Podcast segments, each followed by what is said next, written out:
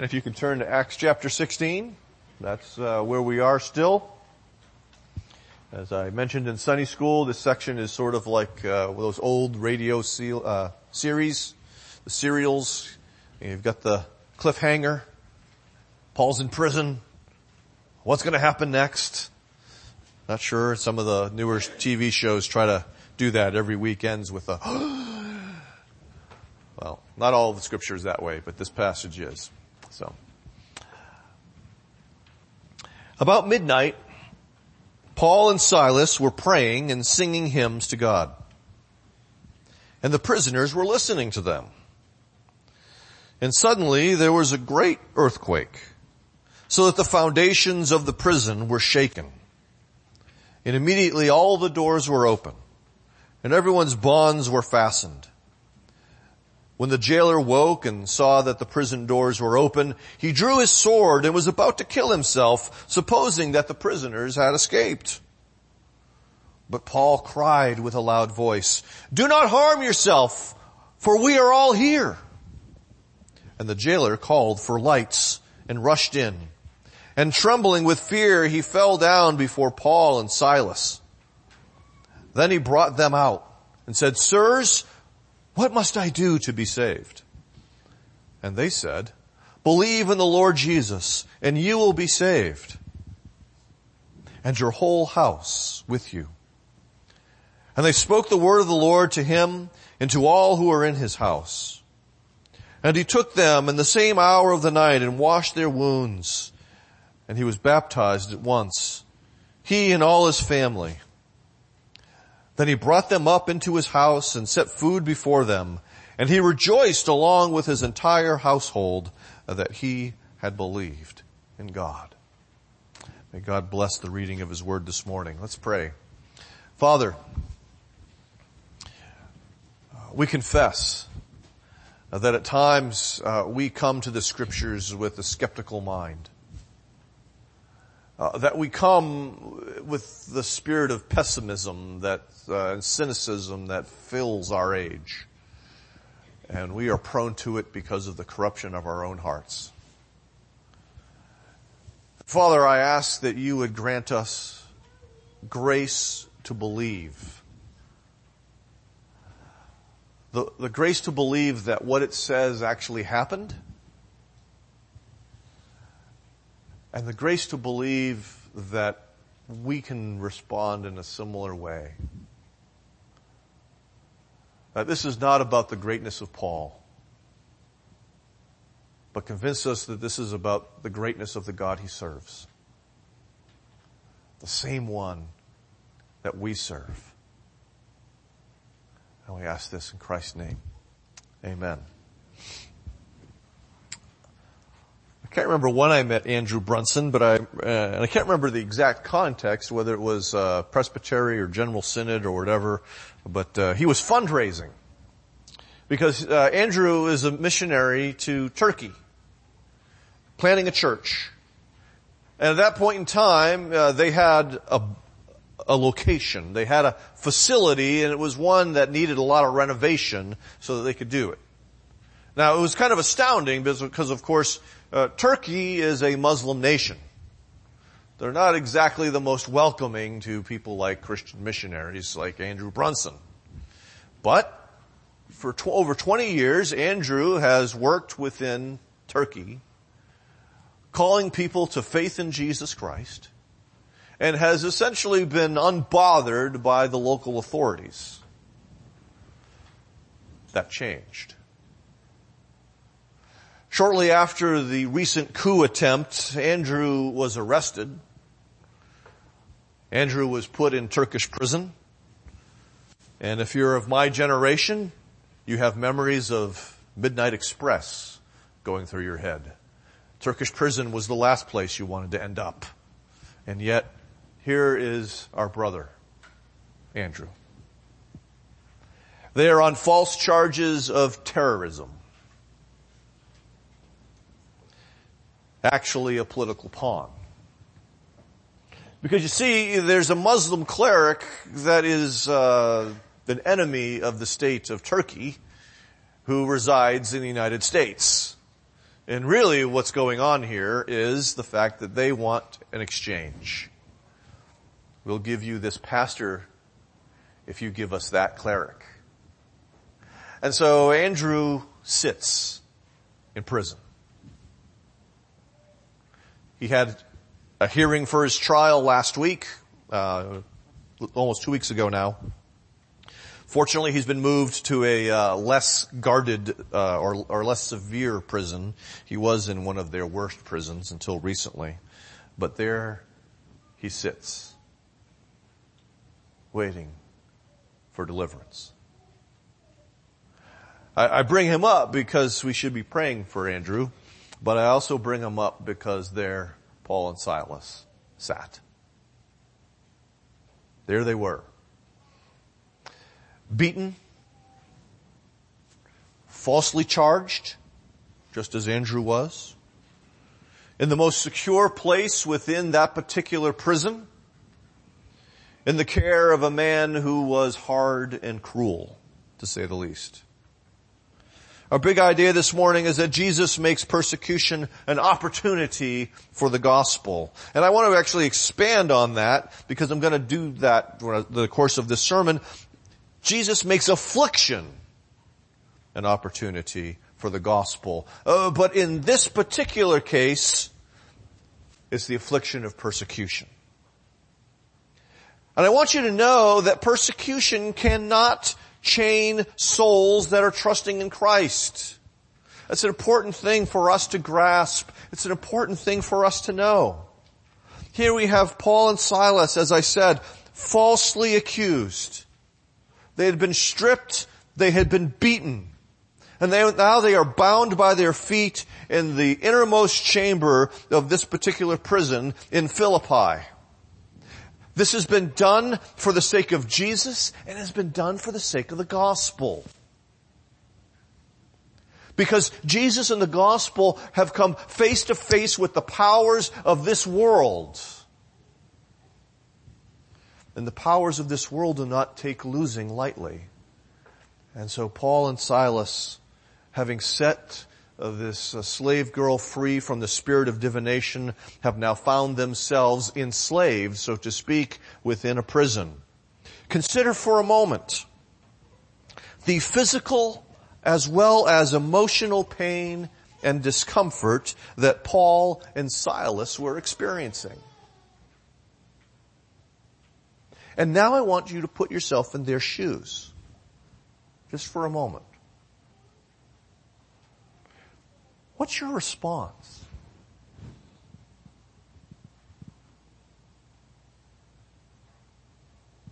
Are you filled with whining? Are you filled with fear? Are you filled with despair?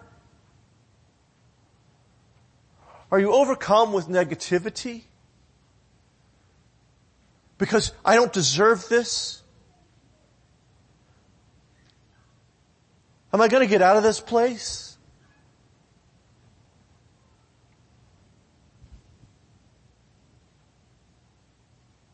If you're like me, you read the next sentence and there's a bit of unbelief because you know your own corruption. Because it says about midnight, okay, middle of the night, Paul and Silas were not tossing and turning and, and uh, filled with insomnia, but Paul and Silas were praying and singing hymns to God. Not worship and complaining. Sorry, not whining and complaining, but worship and singing. now, what this means in part is confusing. Uh, it, it, could be that they're alternating between prayers and between songs, or it could be the way in which they are praying is through these hymns. We can do that.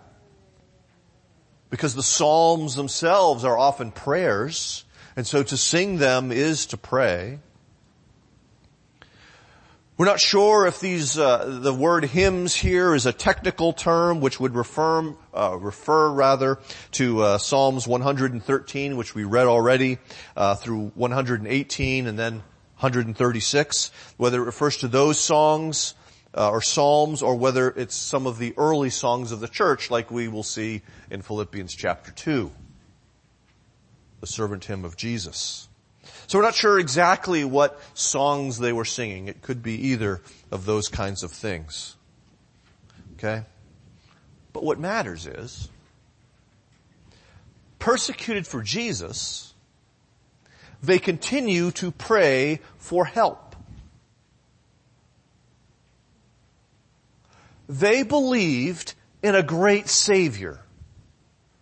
And it's because they believed in a great Savior, they continued to pray. They did not think they were forgotten. They did not think they were abandoned, but instead they knew that the God who had redeemed them from their guilt and condemnation would be able to deliver them from this earthly prison. And so they prayed. A great God will lead to great prayers. But if you have a small God, you will have small prayers. And that should convict many of us in this room. When we look at our prayers, we might see that we actually believe in a small God. Persecuted for Jesus, they not only pray, but they continue to sing hymns. Because they have a great Savior, they have great songs, and they're singing them. They're not silenced by their suffering, but they're emboldened by their suffering. How is this possible?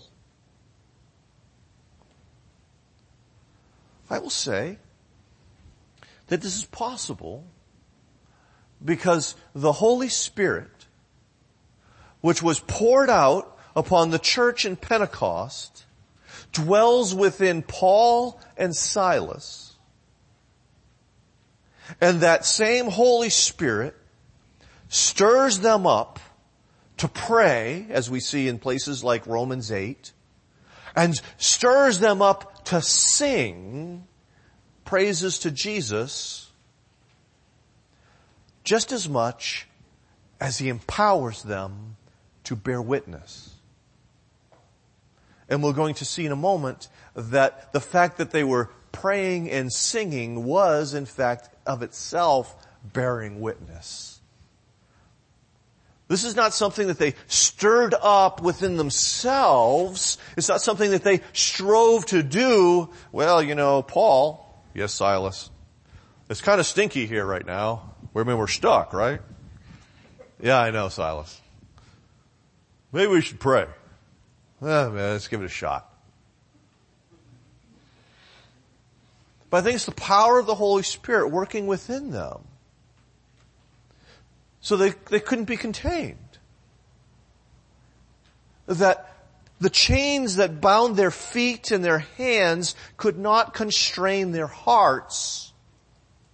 And those hearts were filled with joy in salvation and they sang and they prayed and for God's deliverance from this earthly situation they found themselves in.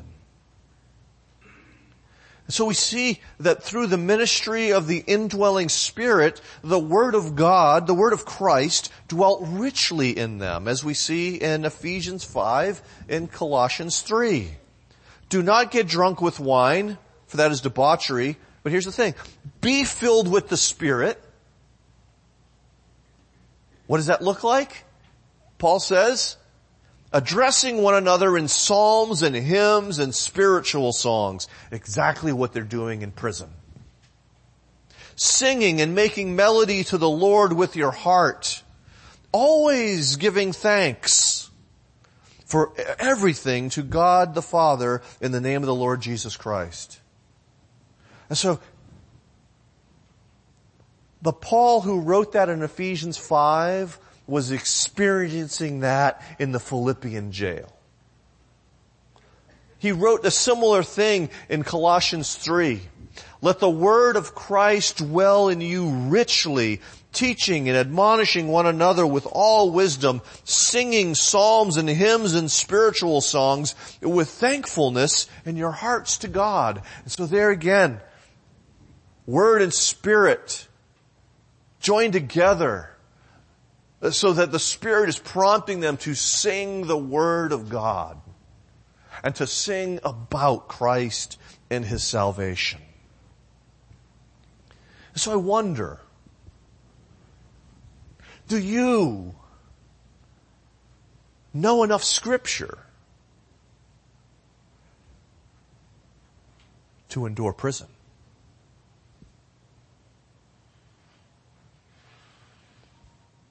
I'm sure Andrew Brunson has had difficult days. But I imagine the best days were the days when he was drawing from his memory of scripture and rehearsing to himself what God has done for him in Jesus Christ through the incarnation, through Jesus' perfect obedience on our behalf, through Jesus laying down his life for his people, through Jesus rising again from the dead, Jesus now ascended into heaven where he sits at the right hand of God the Father to pour out the Holy Spirit upon his people. Those are the good days. When he remembers that. And he rehearses that to himself and maybe he has opportunity to whisper that through the, under the door to the prisoners around him. I don't know. But do we know enough scripture? Do we enough, do we know enough songs to carry us through prison or affliction? Are we reading and feasting upon the Word of God? Are we chewing on it in our minds so that when that day arises, and it may not be a prison cell, but it might be a hospital bed, are you ready? Is it there for the Spirit to draw upon?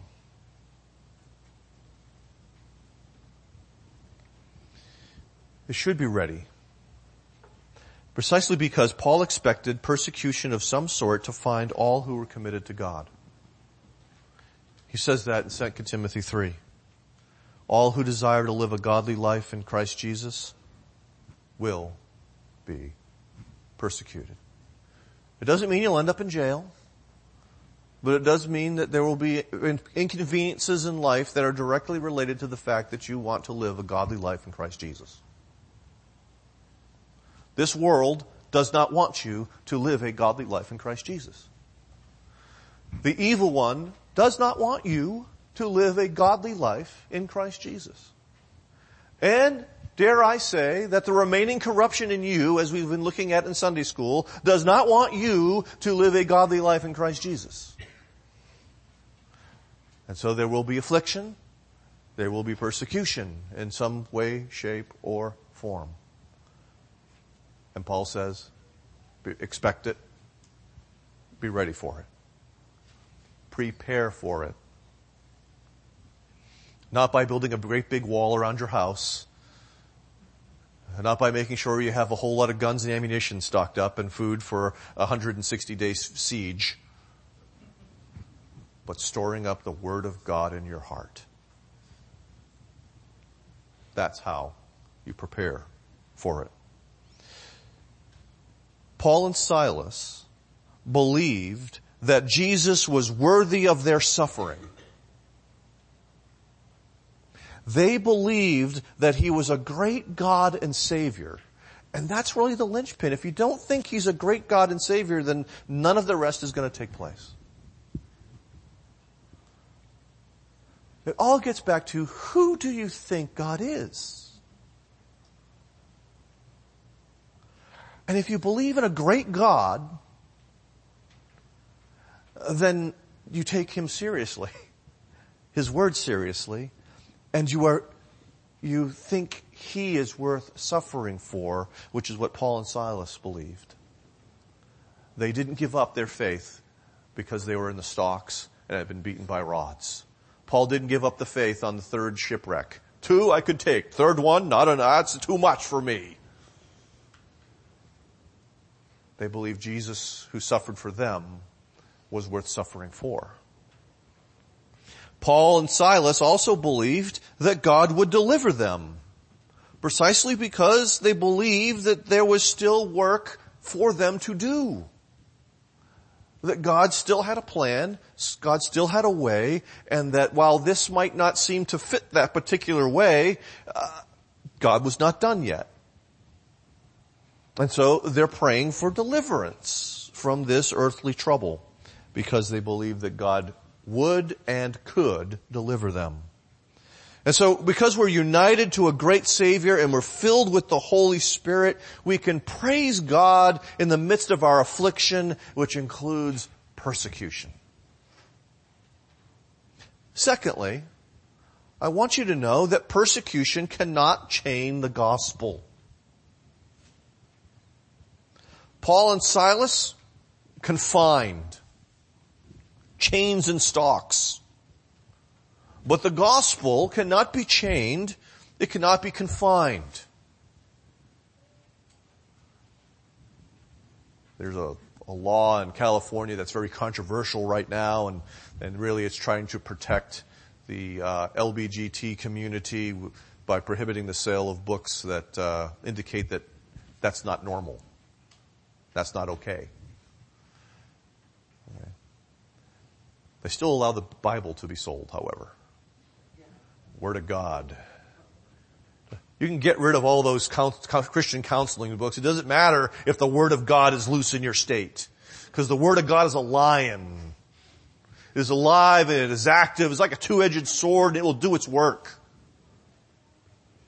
It's a great thing. The gospel cannot be chained. Paul says this in 2 Timothy chapter 2, which we already read this morning, but he says, remember Jesus Christ risen from the dead the offspring of David, as preached in my gospel. So his gospel focuses on Christ, dead and risen. Christ, son of David, focuses on these things for which I am suffering. So once again, Paul is in prison when he writes to Timothy. Okay? Bound with chains as a criminal, he says, but the word of God is not bound. They could lock up Paul but they could not lock up his gospel. They could not lock up the word of God. And so here is, here are Paul and Silas in the innermost part of this jail and the prisoners were listening to them. The gospel was not chained, but it was going forth to sinners who needed to hear. And of course we would all say that these guys are sinners. They're criminals for the love of Pete. Except, well, maybe some of them might be like Paul and Silas and are there unjustly. We don't know why those people were there. But we do know that all have sinned and fallen short of the glory of God. So they need to hear the gospel and there are Paul and Silas singing and praying loud enough to keep those guys awake to hear the good news of Jesus Christ. There are always going to be witnesses to your suffering and affliction. Don't ever forget that. I forgot that in the car last night as I had a moment of suffering and affliction. My children overheard. My wife rebuked me. Good wife I got.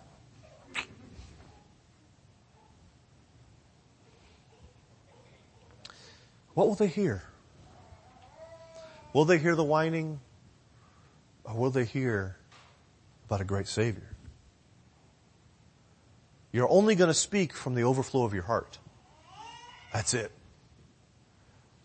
What's in there is going to be revealed when you're squeezed. I don't squeeze my toothpaste and expect gold to come out. I expect toothpaste because I'm ready to brush my teeth and go to bed. But what's in there is going to be what comes out. What will people hear?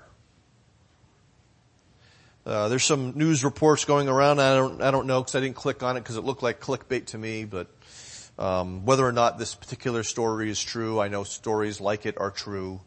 Um, the Christian who was waterboarded for, by ISIS and 40 came to faith. I don't know if that's true. but I know of plenty of true times where Christians like Richard uh, Wurmbrand have been tortured for Jesus Christ and those in cells around him and even those who tortured him have come to faith in Christ. Because no one can contain the gospel. And it is the power of God unto salvation in a way that we cannot comprehend. In a way that goes beyond what we could ever imagine. This gospel. Even just Trudy. I don't know. She's not saying anything.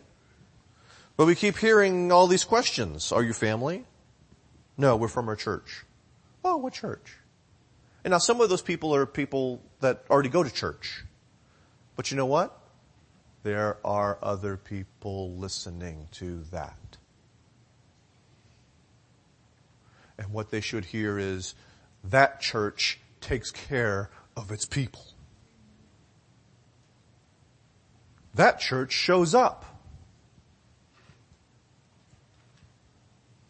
We don't see family, or we only rarely see family but we see that church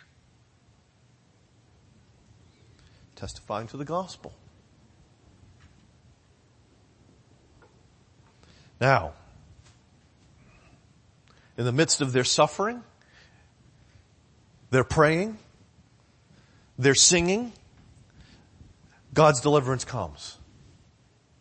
There's an earthquake, and it shakes the foundations. It loosens the hinges on the doors such that they pop open. It removes, it's shaking so badly that the, what, the, the chains in the walls pop out. Free, baby. I probably would be out of there so fast you, you'd think I was the road runner and the, you know, beep, beep, boom.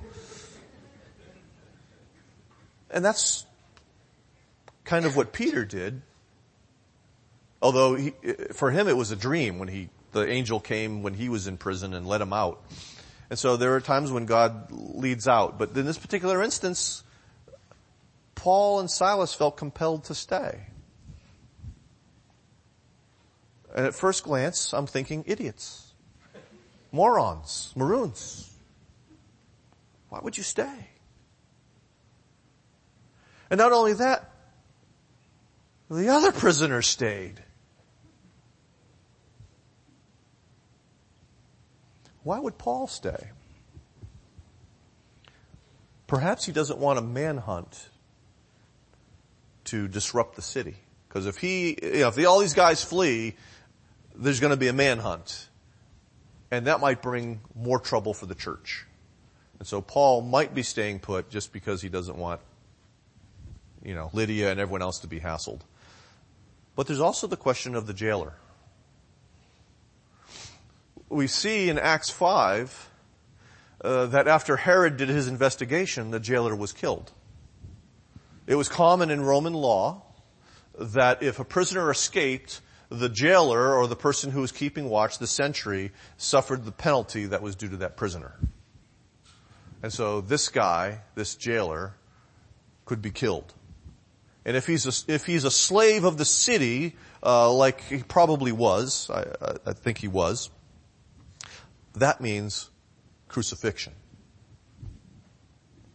And so this guy does what almost anyone would, would probably do uh, in his, his shoes. I don't want to be crucified, and so he grabs his sword and he's getting ready to kill himself because he thinks all the prisoners are gone and he's a dead man. He's like someone, you know, on the upper floors of the World Trade Center going, how do I want to die? Because it's going to happen. Do I jump or not?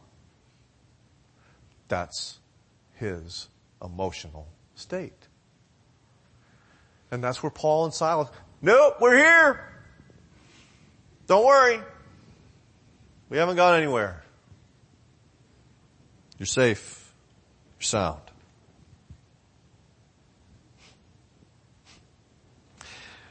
Then he responds, Sirs, what must I do to be saved?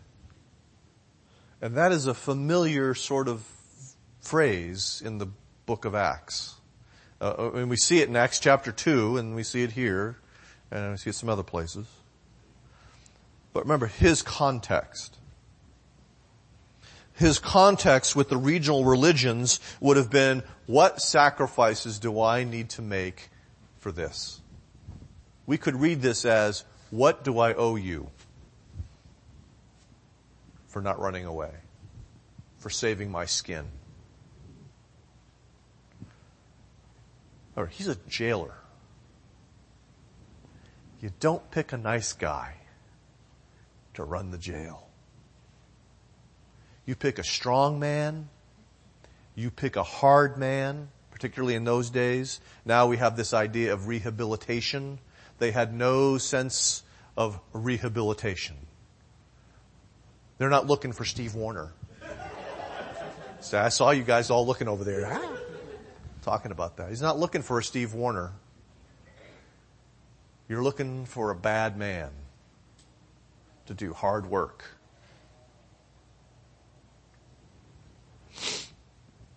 So he's thinking, well, okay, what do I owe you? Because now I'm in your debt. Because you didn't run away. And that, of course, is when Paul and Silas lay those amazing words upon him. Believe in the Lord Jesus and you will be saved. You and your household.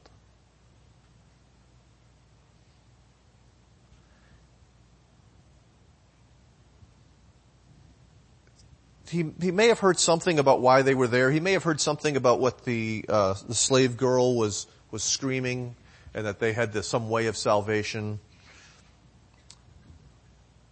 But believing in the Lord Jesus Christ was not the answer he was expecting.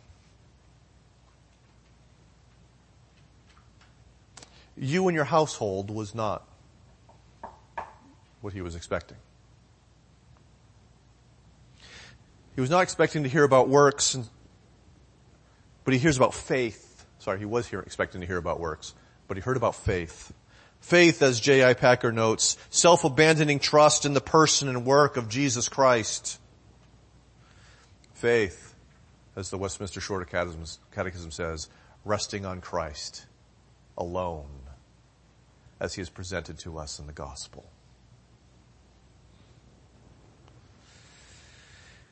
You see, without being in prison,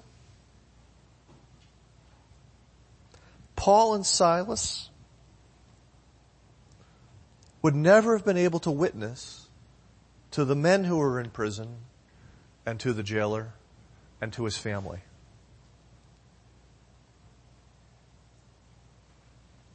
So what Satan often thinks will be the end of the church is often the extension of the church. Sometimes we, we, we, we're so fearful that we forget that God is greater and the things that we're, we're afraid will lead to destruction actually in reality lead to an expansion of the gospel in ways that would be impossible without that.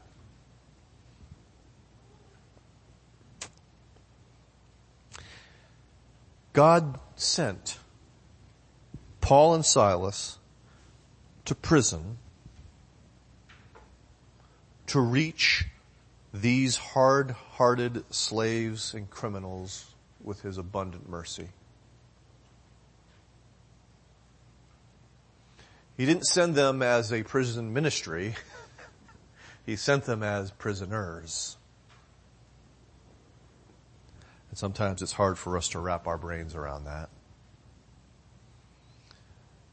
But they didn't just say, believe in the Lord Jesus Christ and you will be saved. They then spoke the word of the Lord to him and to all who were in his house. Uh, they, they spoke the truth about who Jesus was. This Jesus who is God in the flesh. This Jesus who was perfectly obedient. This Jesus who is the, the son of the woman sent to crush the head of the serpent. This Jesus who is the son of Abraham intended to be the blessing to the nations. This Jesus who is the son of David who's to be the king over all.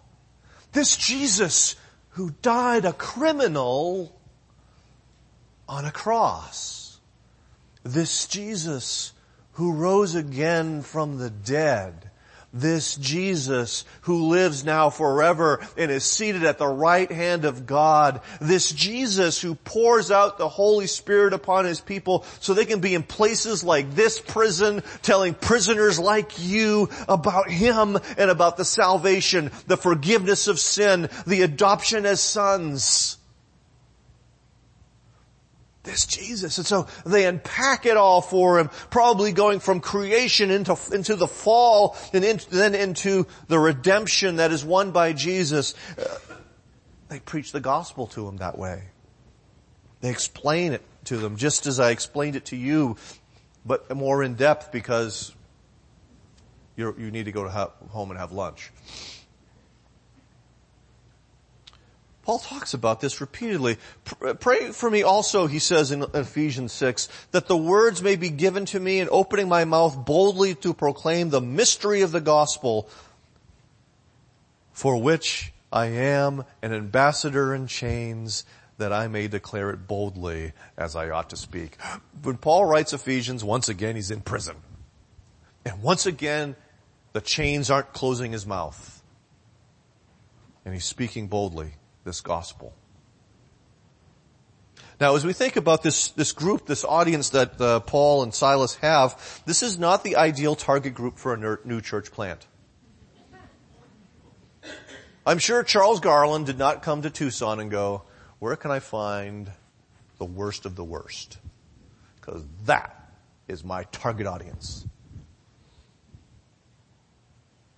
He's not getting himself arrested and tossed into the, the, the clink you know, to, to minister to prisoners there. okay? And yet, oddly enough, this is what happens. God cares about those men. God cares about that family, that household. And in that time and that place, just as we see in uh, Galatians 17, that's Galatians 17. I talk about Genesis 17. My brain is fried, apparently. The household was not just the sons, the household was also the servants. And so this guy had, was responsible for his family and possibly for servants of a household who lived there. And so all of these people are now hearing the gospel from Paul and Silas.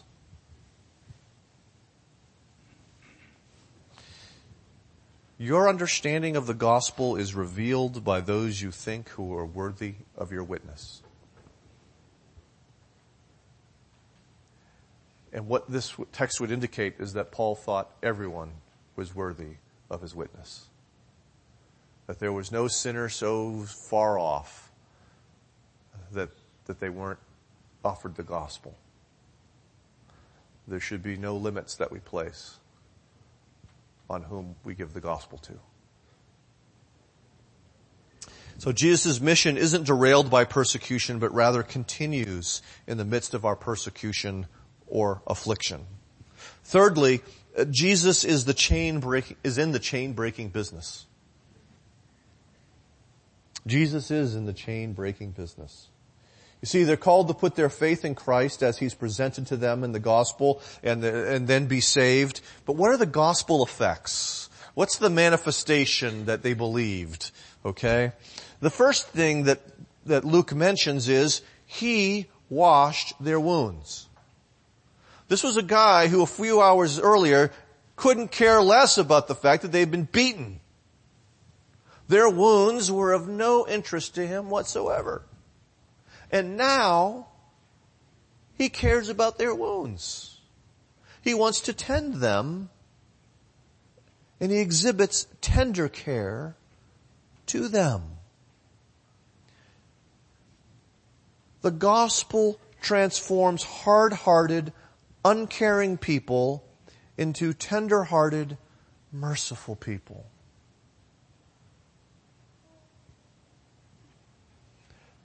So that's one part of it. The next Luke accounts, he was baptized at once. He and all his household. they, they identified with Christ as Savior in the waters of baptism. Now, when we look at this text, we, we see clearly that the jailer believed. And so just as we saw with Lydia and her, her household, we have the same issue. There's silence as to whether or not the rest of the family believed. But all of them were baptized. But I was, I was in my office, I started scratching my head and I start, you know, I started thinking, I said, where were they baptized? Because you know, um, the average house didn't have a bath. Right, the public baths. And in Philippi, there are a couple of public baths, and uh, one of them they've got the uh, the archaeological dig there, and it's the uh, Valenia and it's right off the Egnatia Way. So that main trade road that went all the way across the Roman Empire, right there next to it was one of the public baths, which would be really helpful for travelers, right? Sort of like those rest stops that have showers on the highway for truckers. Because you know, you can sleep in your truck, but can't really bathe in your truck. So, where did they go? There may have been a well or a fountain that was there, not necessarily made for bathing in.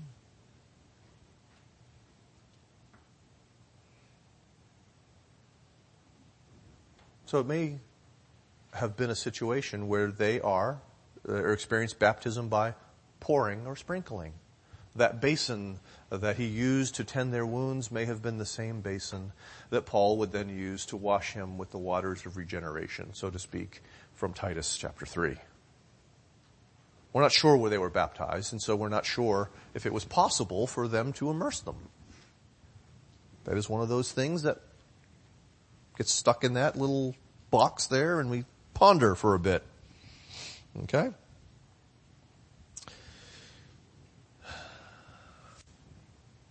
So, he washed their wounds, he, bapt- he was baptized at once with his whole household, and he brought them into his house and set food before them. Now, Steve, did you ever take a prisoner home with you? Never. I'm glad to hear that. that would have been career ending and potentially life ending. this jailer risked a lot by bringing Paul and Silas into his home there on the premises and then feeding him. The jailer didn't feed you. Your friends brought you food. And so he's showing hospitality, just like Lydia. Hospitality to the one who's given them the words of life. And now he gives them food to eat. Uh, fourthly, he rejoiced along with his entire household that he had believed. Again, there's that idea. He believed. We don't know if they believed, but they did rejoice. They were rejoicing with him over this. The household rejoiced in his faith and rejoiced in the new man that Jesus made. The chains are gone on that man's life, the chains that no one could see. He rose forth and followed thee. I got all these songs jumbled in my head right now about chains being gone, whether it's uh, amazing, the amazing grace, my chains are gone, and and can it be, and all of these things. But not unchained melody. That's not there. But we have to put this within the context of how Paul understands the gospel in places like Titus 2. Our great God and Savior, Jesus Christ, who gave himself for us to redeem us from all lawlessness and to purify for himself a people of his own possession who are zealous for good works. This man seems one who has been redeemed and is now zealous for good works. We see it similarly in Titus chapter 3.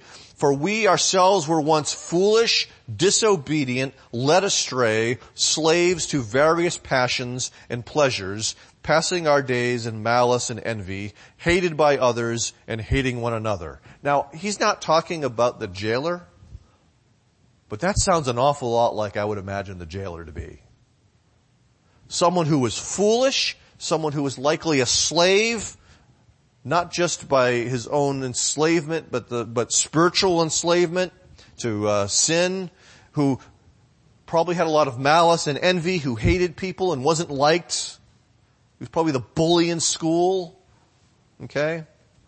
But when the goodness and loving kindness of God our Savior appeared, He saved us according to his own mercy by the washing of regeneration and renewal of the Holy Spirit whom he poured out on us richly through Jesus Christ our Savior so that those who have believed in God may be careful to devote themselves to good works. We are not saved by good works, but as we see in these passages as well as Ephesians 2.10, we are saved to do good works. No one, I don't think, is telling this jailer to do it but it's because of the spiritual change that has taken place in this man. His heart of stone has been removed. There's a heart of flesh that's been put in, and now he wants to do this, even though no one tells him he has to do this. Spontaneous responses of faith prompted by the Holy Spirit, not something that are cajoled out of him. Uh, fortunately, I have another Charles Garland mentioned this morning. Don't tell him. We were talking a little bit at Presbytery. I can't remember how it came up, but it did. And, uh, he jokingly said that, well, you know, I could guilt people into, into volunteering for things here. And I said, nah, I don't want to do that. He said, well, there's always shame. Those are the two best tools in a pastor's box. He was joking, I think. It's got to be the gospel.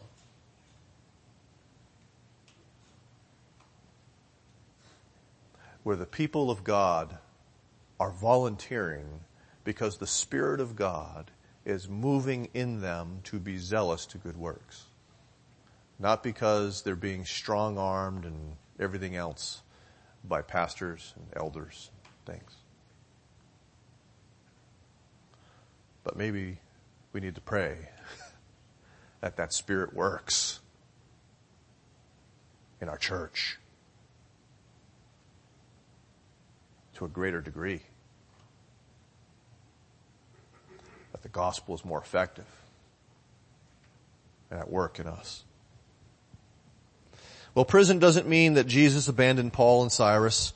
Prison, hospital beds, cancer wards, those don't mean that God has abandoned you.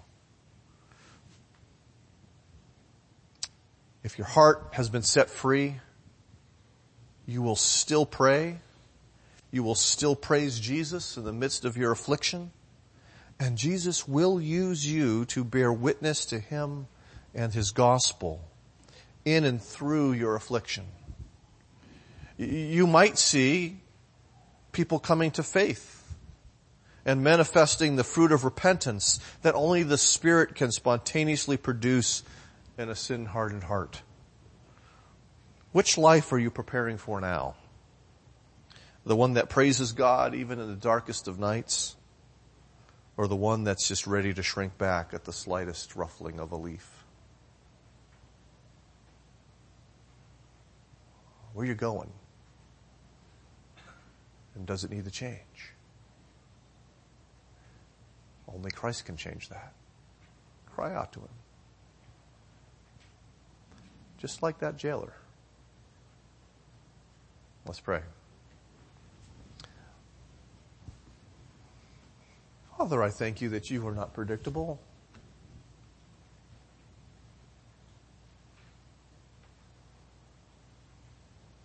That you are one who works all things for good for those who love you and who are called according to your purpose. That, that you work in and through very dark, hard things for our good and for our salvation and the salvation of others. Help us to rest in this. Help us to trust you. Help us to know that there is nothing that can separate us from the love of God in Christ Jesus. And therefore to be bold and to be confident and trusting.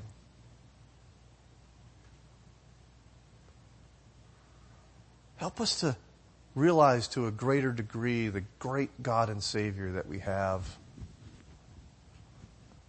so that our hearts will be filled with more praise and prayer than they do, they are cursing and complaining. So that we're adorning the gospel that we're telling people about. Only you could do that. I pray you would do that. That you do great works within our hearts, refashioning and remolding us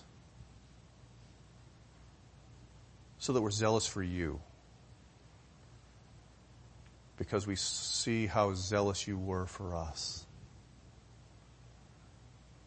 And all we want to do is love you back. So be gracious to us in that way as well. In Jesus' name, amen.